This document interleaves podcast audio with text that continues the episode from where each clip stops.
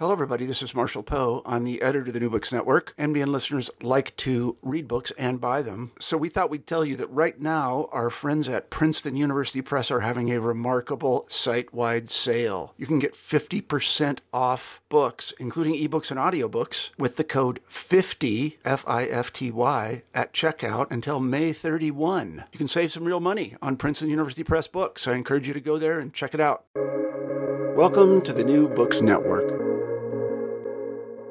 Hello, and welcome back to the New Books in Indian Religions podcast, a podcast channel here on the New Books Network. Uh, I'm your host, Dr. Raj Balkaran. More importantly, today I have the pleasure of speaking with Dr. Tony Stewart, who is uh, uh, Gertrude Conway uh, Vanderbilt Chair in Humanities uh, at Vanderbilt University. Uh, he, he's now an emeritus professor, and we'll be speaking about a fascinating work that he's done, two works, in fact, that are interrelated. Uh, one is Witness to Marvels, uh, Sufism and Literary Imagination, that is available open access uh, uh the, um, from the University of California Press. The link is in the podcast notes.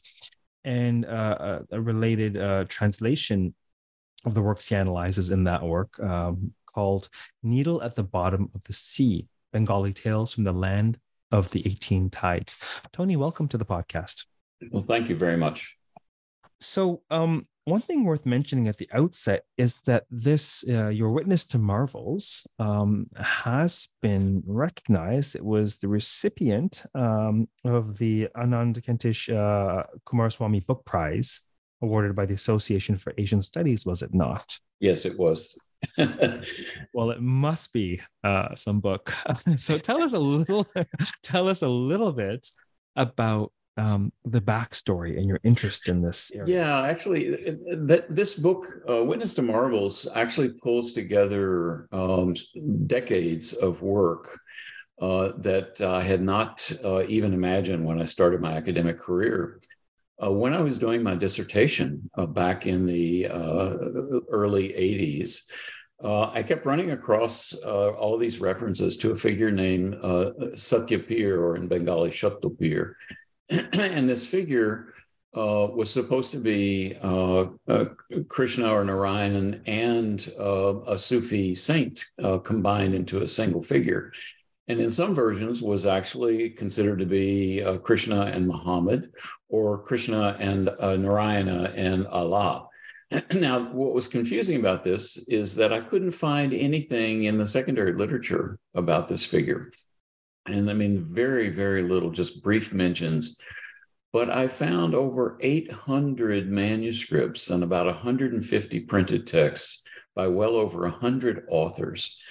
And I realized that this was one of the uh, hidden gems, I guess you would call it, of uh, uh, early modern Bengali literature. And I was astonished that uh, nothing had been uh, written about it in spite of the fact that obviously Shattopir had a massive following. So that intrigued me enough to start pursuing uh, the lives of the what I've come to call the fictional pirs. And uh, I call them fictional because they're not found in any of the historical records, the Persian court records, or any of those uh, related uh, documents. Um, and uh, yet they're widely popular uh, all over Bengal for four or five centuries now. You know, um, I find your project fascinating on a number of levels, and I cover a number of projects and different sorts of methods. Uh, I happen to um, study narrative um, in, in, my own scholarly life. Right. And uh, there's a, a really um, significant concept in your very subtitle that folks i think sometimes underestimate you know the power of narrative um, is far more profound and pervasive and evocative than its historical veracity mm-hmm. right and so what is this what is this literary imagination that you talk about well I, one of the one of the issues um, is uh, the when i have mentioned these tales to others when i've talked to other scholars in bengal and bangladesh um, about them uh, and in the few references that you'll find to them, uh, they're always classified as folk tales or old wives' tales or something like that. And uh, by classifying them that way, just by giving them that that you know genre uh, moniker, it has a tendency to dismiss them as any, they're not serious, in other words. And what I found was they're doing, uh, because they're fictions, they're doing a very different kind of work than, say, the lives of the saints, the, you know, the great Sufi masters. Uh, or the lives of Muhammad, you know, the the I mean not lives in plural, but the life of Muhammad. Um, because they're they're introducing uh, concepts into Bengal uh, that previously hadn't been there. I mean, Islam came into Bengal now; it's been in Bengal for centuries. But when it first arrived, uh, these stories had a way of making Islam familiar and making it natural to a Bengali environment. Uh, and so, in this sense, they sort of uh, make people comfortable with the cosmology of Islam, uh, with some of the key figures. And yet, at the same time, they're not uh, overt theological uh, documents. They're not uh, trying to establish some kind of Sharia based orientation but rather they are telling stories about figures uh, that that make Islam uh, uh, comfortable in a Bengali environment. In fact, to the point where Islam in Bengal now is Bengali, there's no question about it. At the same time, these stories, while uh, introducing uh, Islamic ideas uh, into uh, the environment, they um, they also wrote Bengal uh, into the larger Islamic literature. Uh, it, so it goes both ways. It's not just coming into Bengal, but it's writing Bengal into uh, the larger Islamic world. And I think that's part of the power of the fiction, whereas the, the you know, a, a, an overt theological uh, proposition would not do that in the same way. So uh, it, connects uh, in a completely different discursive realm than um, um, what we're normally thinking of as mainstream Islam. Um, my primary teaching these days is um, continuing studies, um, and uh, so often I, I, I when teaching uh, the content of a particular narrative, whether it's an a vignette from the Mahabharata or the, the Devi Mahatmya, you know, talking about the power of storytelling, I often think of it as well, stories teach you when you least expect it. And they do the heavy lifting of theology and philosophy, but in such an unassuming manner. And I think perhaps um, a, a, more ancient uh, Sanskritic analog to this very phenomenon is the Puranas themselves, dismissed mm-hmm. for for decades and now you know over a century as as sort of debased uh, folk tales, uh, mm-hmm. uh, Brahmanical conceits, but there, there's so much there because they're sort of slipping beneath the radar of the discursive um, engagement of the of the yeah. overt discursive engagement, and they're penetrating culture and uh, they're thereby, I think, on such a more widespread and perhaps um, um, long-lived uh, manner. Now, in terms of this gold mine that you came across. That's that is what it is. um, what is um, uh, literally remarkable about it? What is what is unique about it? Why is it so significant? Well, uh, there's a number of things, but um, the first item, the first uh, approach that I took to try and, and understand what was going on with this literature, or rather, not what was going on with the literature, but what was going on with the scholarship that refused to acknowledge this literature. And I relied on, um, I, I, ran across, uh, in, in some ways quite by accident, um, uh, an, an, article uh, on agnotology, which is uh, in social scientific terms or humanistic terms, it, it tends to be uh, your inability to see something because of the categories uh, of knowledge that you have been operating with. And in this case, uh, if the as soon as you classify something in a genre, uh, it disappears. In the case, so I I started uh, looking uh, at it as an issue of our ignorance of what was right in front of our noses. Now, one of the reasons for this is because today, uh, in the political climate of India and, and, Bangladesh, the last couple of centuries, actually, century and a half, let's say, um, the Hindu uh, Muslim uh, relationship has been assumed to be uh, a negative relationship, that it's fraught with all kinds of conflict and that kind of thing, and that they're mutually exclusive communities. Uh, what was so obvious, and here's where agnotology plays a role, what was so obvious was that they weren't. Uh, they, they were not uh, mutually exclusive in the way that we think of them today in this early modern period. And so, you know, we end up um, looking at these uh, these texts, and it was saying very clearly, Shattopir is half Muslim, half Hindu, and and Hindus and Muslims both worshipped this figure. Uh, they they offer the shirni, which is a very simple little offering of uh, rice powder and and uh, sweet. Uh, and so, uh, how is that? I mean, it's so obvious that it's it's breaking down this stereotype, and yet we we fail to recognize it. And so, um, I started really looking at ways to talk about uh, the Hindu Muslim interaction in this early modern period um, without having to refer to Hindus and Muslims uh, as nouns. That made me start looking at rather than what the texts are, rather to look at what the texts are trying to do. What do they do? Yeah, yeah. So I mean, it's a in a way, it's a, just a restatement of the old form and function. Uh, people were so caught up on the form that they failed to see what the texts were actually doing, the function of the text, and so that really opened up um, a lot of uh, avenues for inquiry. The other thing was uh, just the use of the terms. I started trying to find a way, rather than talking about Hindus and Muslims uh, as nouns, uh, rather looking at these figures as adjectives, Hinduani, Musulmani. Uh, and and when you start doing that, uh, it really radically changes how you uh, read a text. So you you eliminate those large categories, instantiated categories that are exclusive. Um, so uh, and in fact, one of the ways this started, um, I was looking at a figure uh, whose most famous story is found in uh, Vrindaban Das's Chaitanya Bhagavat, which is a Gaudiya Vaishnava text.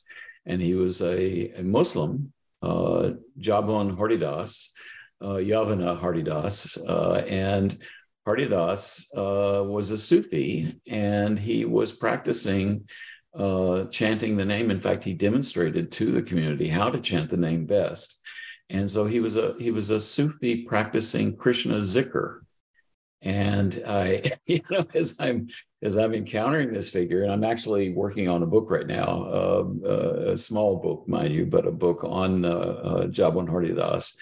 Uh, it, made me realize that if you, you know, I've got a Muslim acting like a Vaishnava or a Hindu, but rather than calling him uh, even a Sufi, what I started doing is that what if I did a little exercise here. And every time I saw the word Jabon, which is Yavana, which is usually, it means foreigner. It, well, technically from Sanskrit, it, means I, uh, Ionian, a Greek, but someone who's not from here.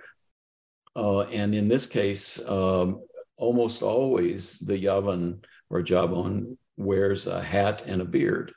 So I started translating the stories talking about the man with the hat and the beard rather than a, a Muslim. And it was magical the way the story changed. And uh, so, I, again, another example of how our categories completely blind us sometimes to uh, what should be obvious, but uh, isn't always. It's so resonant, so brilliant. In my in my own personal sort of spiritual life, I've met a number of masters and, and trained for years on and off, many of whom were what we would think of uh, um, uh, uh, uh from the Vedic perspective, uh, tantrikas or, or, or mm-hmm. practicing mm-hmm. some form of tantra. None of them would ever use that word. Mm. None of us use that word. It, it's not some. It's not something that's identified with. Mm-hmm. And yet, um, through the scholarly mind, without question, uh, those practitioners would have been tantrikas. Mm-hmm. Yeah, and so it's utterly fascinating. And what the turn that you're you're making you're illuminating in the text the absence of an essentialization that we yes. that we have grown so fond of both as scholars and as and as folks in our uh, our, our, historical epoch Yes. And so, so it's sort of like what comes to mind. Um, it's like there's certain uh, verbs in English where I am afraid, I I am hungry, but in other languages like French, you, you use the verb to have. I have fear. I have hunger. They're transitory. This is something I'm doing or that's happening yes. in this moment, but it's not what I am. And I think, um, I think it's fascinating that, that shift is not just a corrective to perhaps the way we study and think performing scholarship, but more importantly, it seems to be in um, one that aligns with and therefore illumines the, the textual world, the world within the mm-hmm. text. Mm-hmm. Um, why is the book called Witness to Marvels? well, it's uh, I mean the stories themselves are marvelous by any stretch of the imagination. I mean they are filled with uh, you know Sufi saints who can transmogrify into giants. In fact, on the cover, uh, and there's actually um, uh, that's a, a, bit of a tease because on the cover we have this giant black uh, ogre-like figure uh, towering over a um, very well-dressed man who's carrying a sword and, and appears to be royalty. Uh, and it turns out that the black figure is the good guy. that is Chhatrapir, who has been transmogrified into this, has has ship, shapeshifted himself into this uh, monstrous figure to scare this king who was persecuting uh, uh, Sufi fakirs and pirs. And he didn't want to kill him, but he wanted to scare him to death, and so he does. So uh, yeah, the, there's uh, you know there's uh, nymphs who fly uh, figures from one place to another. They magically go underground to these uh, magical kingdoms. Um, and they have uh, armies of tigers and crocodiles. In fact, one of my favorite stories, and I've translated the full. So uh, uh, in uh, Needle at the Bottom of the Sea, the Rai Mongol um, tells the the story of uh, Gaji and and Dokin Rai battling out, and um, they end up, uh, you know, in a in a huge um, uh, sort of um, monstrous uh, conflict, but it's not over religion uh, as you would, as it's usually talked about because it's a Hindu and a Muslim. It's over the fact that one of them was insulted by the other. Uh, a devotee had not paid proper respects. And so they sick each other's armies of tigers on one another, and then finally they're down to just the two of them. In a second story, in the in the uh, um, Gaji Ochampavati Konar Punti, the the uh, story of, of uh, Bordekan Gaji takes a different turn. And there he has an army of tigers, but uh, Dokin Rai um, is uh, uh, protecting the princess that, that Gaji wants to marry. And so he goes and petitions the goddess to Ganga to give him uh, an army of uh, crocodiles. And so they battle it out. And uh, on the one hand, these are very humorous stories uh, because they're both sides are complaining bitterly about all the suffering and so forth, their broken teeth and claws and so forth. But but these marvelous encounters uh, that we see over and over and over again in these tales, and uh, that's part of the entertainment value. And I think that's one reason why they are, um, I think, misconstrued as just simple folk tales um, but they are truly marvelous. And that was easy to come up with that title, I have to say. Hmm. Fascinating. What would you say is the primary argument or ideal takeaway from this monograph? Well, first of all, uh, since none of the stories had ever been uh, analyzed, um, I, I, retold the stories and translated portions in the monograph. Um, and I felt that we first had to establish that they were fictions. Uh, and I used some of the, you know, uh, tried and true techniques for that, uh, literary critical techniques that have been uh, sort of circulating for decades.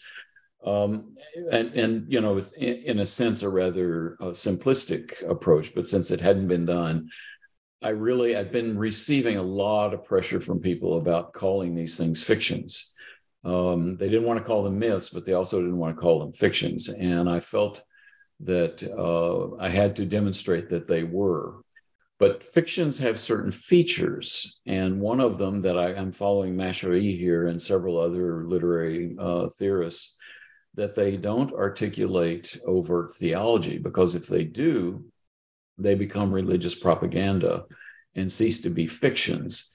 And in these tales, you never get any kind of uh, preaching, you don't get any kind of philosophical arguments about the nature of reality or or what constitutes salvation or or even basic instruction in sharia uh, or anything like that. Um, and so there are, there's a nod to it in the sense that you'll get a, a, an oblique reference uh, and that really sets these things apart now if you look at some of the historical figures in the same time period uh, there's most definitely theological and uh, uh, content based on proper uh, conduct and so forth. So uh, that was the first thing. And the second thing is how do we um, deal with characters that are they're producing new stories about these characters over a period of centuries and the same sets of characters keep showing up in all of these uh, tags. And it turns out there's about seven or eight characters that are almost interchangeable in, in these tales. And how do we account for that? And then I, so I wanted to look at uh, how it was possible that these tales could continue to be productive uh, and new uh, in each generation. And so I borrowed um, uh, a an idea uh, which I had been working on for many years, but I finally articulated it as uh, the stories. Uh, what are the conditions of existence uh, that that allow the story to come into existence? And that's the imaginaire, what I've called the imaginaire. Now I have to distinguish that from other people's use of imaginal and imagination and imaginaire, but there are um, uh, four features of this arena, this discursive arena I call the imaginaire. Uh, and these four features really help to delineate uh, the conditions under which the story emerged. And uh, two of them are presuppositions, and two of them uh, are intertextualities. So, uh, obviously, no text comes into existence ex nihilo. So, it has conversation partners, uh, and sometimes the intertextualities are overt uh, and they're named. We know exactly, you know, what's being invoked. Say, you know, the uh, Bhagavad Purana or the Quran or something like that.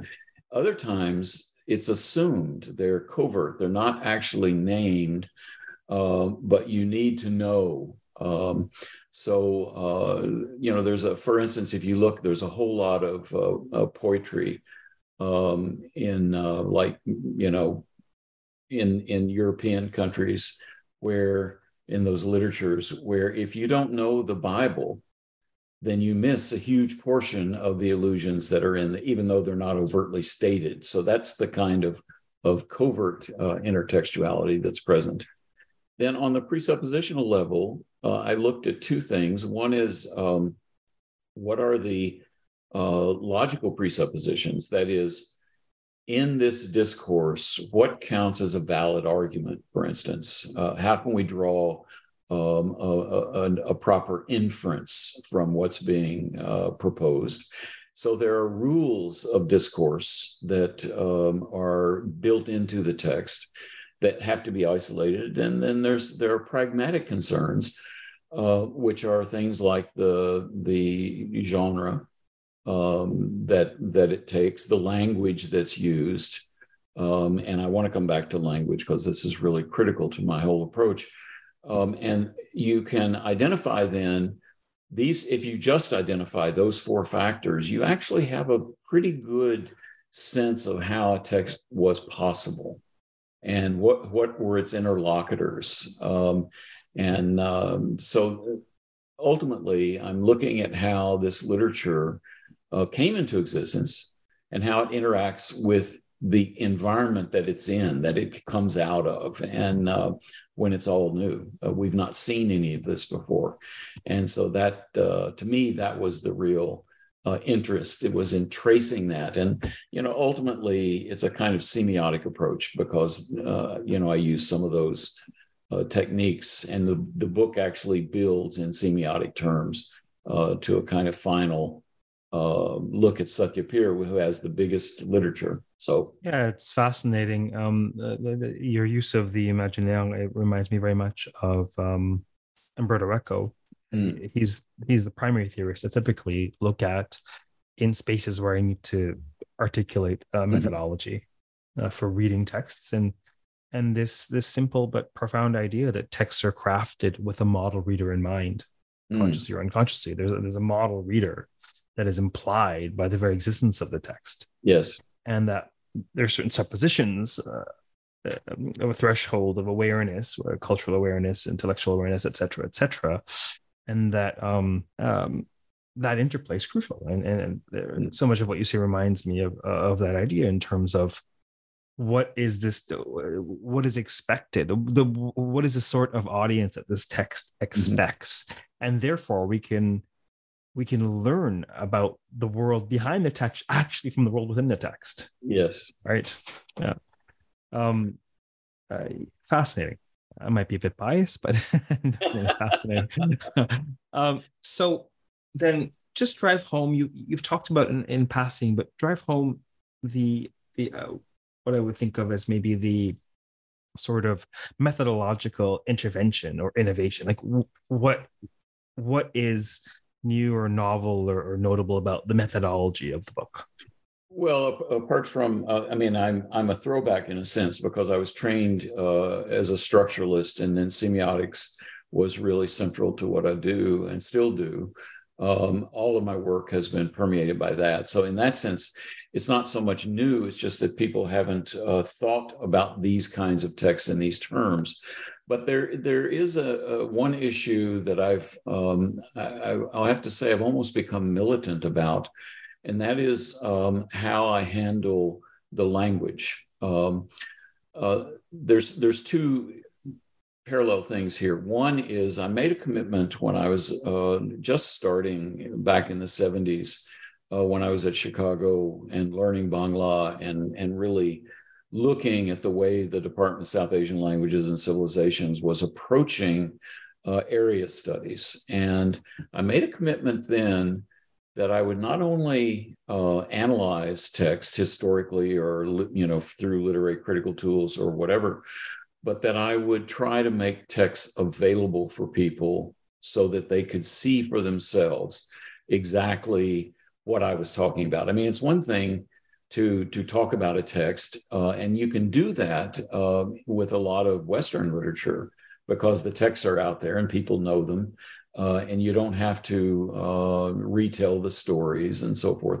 But here, particularly with stories that are are not known widely outside of Bengal, uh, for me to simply analyze them uh, without uh, some kind of intervention with respect to translation, um, uh, you know, was well, I just felt like it would it, people would, in some cases, probably wouldn't even believe what I was saying and let me give you an example. Um, I, tr- I try to maintain the transliterations of words in Bengali that have come in from, say, Persian or Arabic. Um, I, I try to maintain them in their Bengali forms. And, you know, so for instance, uh, Allah. Now, in uh, you know, almost everybody who works on the Sufis would would uh, spell that a L L, long A H. Okay. And so Allah. But the problem is, is in Bengali, you can't, uh, you can't produce that sound. If I were to uh, transliterate the Bengali, it would be pronounced Ola. And I'm sorry, the, the God of, of Islam is not going to be, you know, understood very well as "ola," particularly given all the, you know, uh, in an English-speaking environment, what that invokes. So then Bengali has to say because they can't produce that "uh" sound, they have to produce "Allah." Now, for a lot of, of purists who work in Arabic and Persian, Allah is an abomination. um, and they say, you know, you should change it to the regular spelling. But if I do that, I've actually made a decision about the content of that particular expression. The semantic field of the Bengali Allah, I argue, is not the same as the semantic field of the Persian or Arabic uh, equivalent. And uh, for instance, uh, and it really hit home uh, as I was translating a very obscure text one time, which is actually in Witness to Marvels. Um, Allah is cruising around the heavens in a Viman, a Biman, which is a aerial car, and he's he's cruising and he looks down and he sees a problem, and he calls on one of the Sufis who are in heaven, Behesht, and he says, "Go down and and fix this." Now, I, I have not encountered, and maybe it's my own ignorance here and my, my failure to have read widely enough, but I do not encounter images of the Perso Arabic uh, version of God uh, cruising the heavens in a Biman. So that means then that the semantic field of Allah is actually different. They don't map one for one. Now they, they have obvious reference and I think anybody who is a, a Perso-Arabic specialist or is familiar with the you know more mainstream Islam would understand that Allah was uh, in somehow related to uh, the Perso-Arabic God.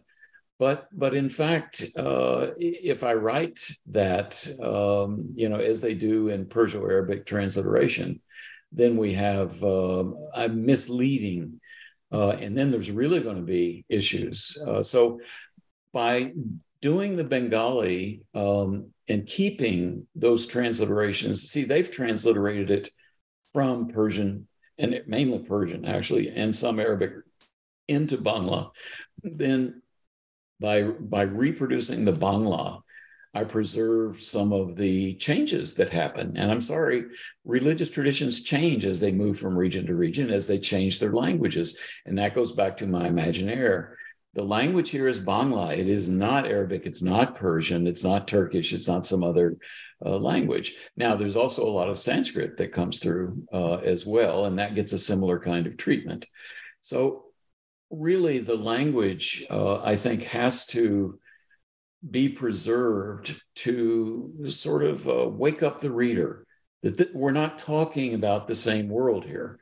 We're talking about a distinctly Bengali world and I think when we when we recognize that, then we read the stories differently, or at least we were open to options that maybe we wouldn't have uh, had had we you know put it all back into proper um, uh, you know Persian or Arabic. And and actually, there's a there's a flip side to this uh, that led me to to this decision that I think is very important. Um, I've, I've worked for years and years and years in the uh, British Library.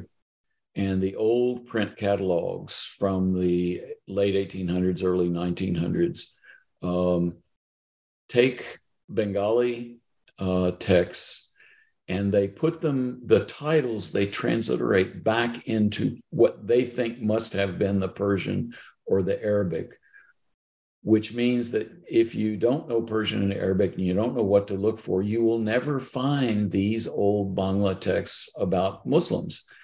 And they, they've just disappeared. And I think part of it is the cataloging. And here we go back again to the structures of our knowledge, hiding what should have been obvious. Uh, I continue to find texts in that library um, that I had read over before because I, I was unable to connect that Persian or Arabic with the with the Bengali. So, like I said, I become almost militant here.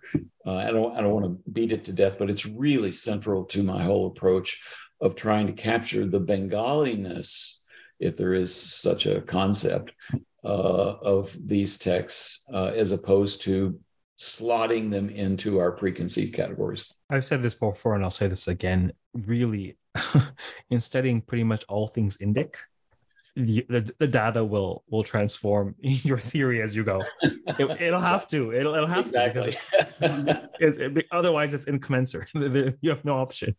Um, uh, tell us a bit more about the Needle at the Bottom of the Sea, the sorts of stories that it contains, or um, there's something about your your choices, uh, perhaps even um, perhaps even share um, a story or two or an idea that uh, that stayed with you or that was mm-hmm. most remarkable. Yeah, well, the the uh, the stories, um, four of the stories play a pretty major role in the uh, Witness to Marvels, but in in Witness to Marvels, I was unable to to include the full story. Um, and as I said, I have this commitment to to making text available so people can see for themselves. Uh, they don't have to take my word for it that Allah cruises around in the heavens in a in a Biman when they see the translation. So that was part of the part of the uh, logic behind it. But I also find that these stories um, when you actually start looking at the nature of the language, the nature of expression, uh, they're actually considerably more sophisticated than most people are aware of. And I took the three uh, most prominent stories, which all feature uh, the same characters, uh, or, most of the same characters. Um, Bordekan Gaji, uh, who is the Sufi saint, uh, Dokin Rai, who is uh, actually a godling. He is in the lineage of Shiva uh, and uh, has you know all kinds of powers and is is the original ruler of the Shundarban. Uh, mangrove swamps, and then uh, Bonbibi story, which is the latest of the three. Well, now the first story, the Rai Mongol, um, has uh, the probably the most one of the most famous uh, tales buried within it. There's three story, three major stories within it, and that is the conflict between Bordekan Gaji and Dokin Rai over the insult. Uh, ultimately, um, as they fight, they uh, they slay one another simultaneously, so they're both dead. Uh, but Bordekan Gaji had received a boon from Muhammad that uh, when he was killed, he would instantly pop back to life, which he did. Uh, whereas uh, Dokin Rai, uh, the Hindu godling, required the intervention of uh, God to uh, be brought back to life. Now, who's this God? The God is Satyapir, Shattopir, who comes in. He's got a Bhagavad Purana in one hand and a Quran in the other, and he and he starts and he he brings uh, uh, Dokin Rai back to life. And then he chides these two for the silliness of their conflict. Um, and, and what I found, and just as an aside, I find in all these stories, the conflict is almost never religious. It's about uh, is your daughter eligible to marry my son? Uh, you know, who's going to collect the money off of the tolls? Uh, you know, and and issues of uh, of uh, hubris where somebody's been insulted and they have to make amends and so forth. So the conflict is actually in a very different vein. So in this story, uh, and and this is one of my favorite moments in all of these tales, Shattopir has just brought uh, Dokin Rai back to life, and the two of them are standing there. All of their tiger armies are decimated, and and they're brought back to life. And the lead tiger, Daud Khan, Shattopir stops chiding the two men, turns to Daud Khan, and he says to him, In a decade, your uh, cubs are probably not going to be able to find enough food to eat because humans are intruding on the Shundarban and laying waste to the environment. Now, this is uh, uh, 1690. Okay. and so it, it, you talk about a prescient observation. And, and uh, of course, it, as we know, it is coming true as the Shundarban are being uh, decimated by all the human activity. But this, this captures uh, this need for there to be a balance between humans and the uh, you know animal world and between the different types of humans that that that life is too tough for people to be in conflict, you have to pull together. And, um, you know, it sounds like, uh, I mean, it, it's a kind of covert moralizing. Uh, it sounds more overt when you talk about it like that, but the way it's written up, it's a real subtle message that finally sort of seeps through. And, and that message actually comes through all of the stories. And I that that signaled, and that's the earliest of these three major texts. Um, and and that that signaled um, one of the underlying themes. Um, and sure enough, it plays out. Uh, and I chose these stories because they are the most popular of the of the set. Uh, although I did not translate, uh, in the case of the uh, story of Champavati, I did not translate the one that is most widely circulated for uh, literary reasons. The the version I translated I felt was uh, a little better as a as a piece of literature. So anyway, these these three stories, and then finally the story of uh, Khizr, who is the um, only Quranic figure in this set. Khwaja is the uh, mentor of all the great Sufi saints. And it, it starts with uh, Musa, with Moses. And this is the story out of the Quran, uh, told for the first time in Bengali uh, about Musa's instruction by Khwaja Khizr. But now all the other characters are also instructed by Khwaja Khizr in this uh, set. So that binds them together. And by the way, I did that translation with Ayesha Irani, um, who uh, had been working on the Nobi Banksho, which is the text it came out of, and has produced a fabulous monograph um, that Oxford has published. Fascinating indeed. Um, well, thank you for making this available to the English speaking world. Um, before we close for today.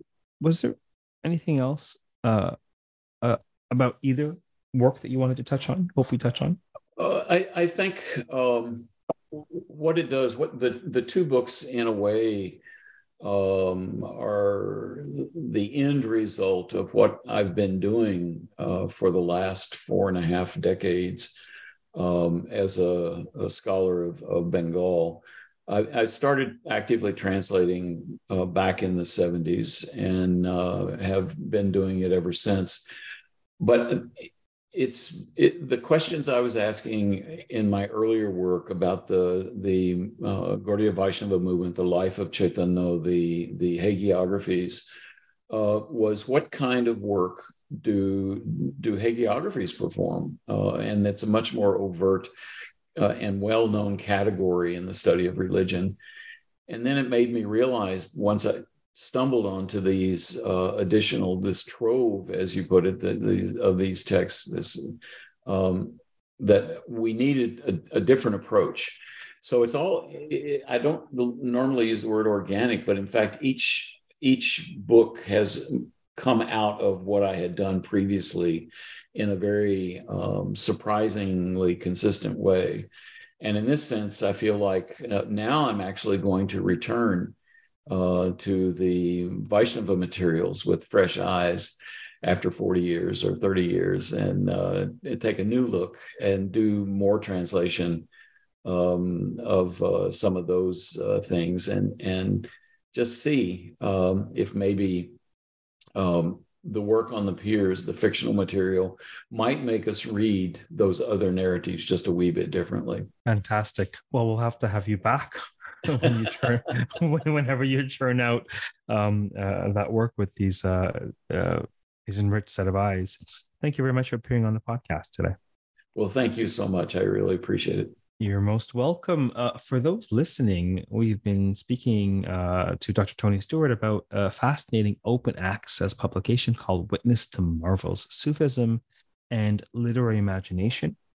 Um, the work, the, the primary text that he analyzes in that work are also published um, as a, a, translation project. Links for both are available in the podcast. Uh, until next time, keep well, keep listening, keep reading, and keep contemplating the power of stories, however unassuming. Take care.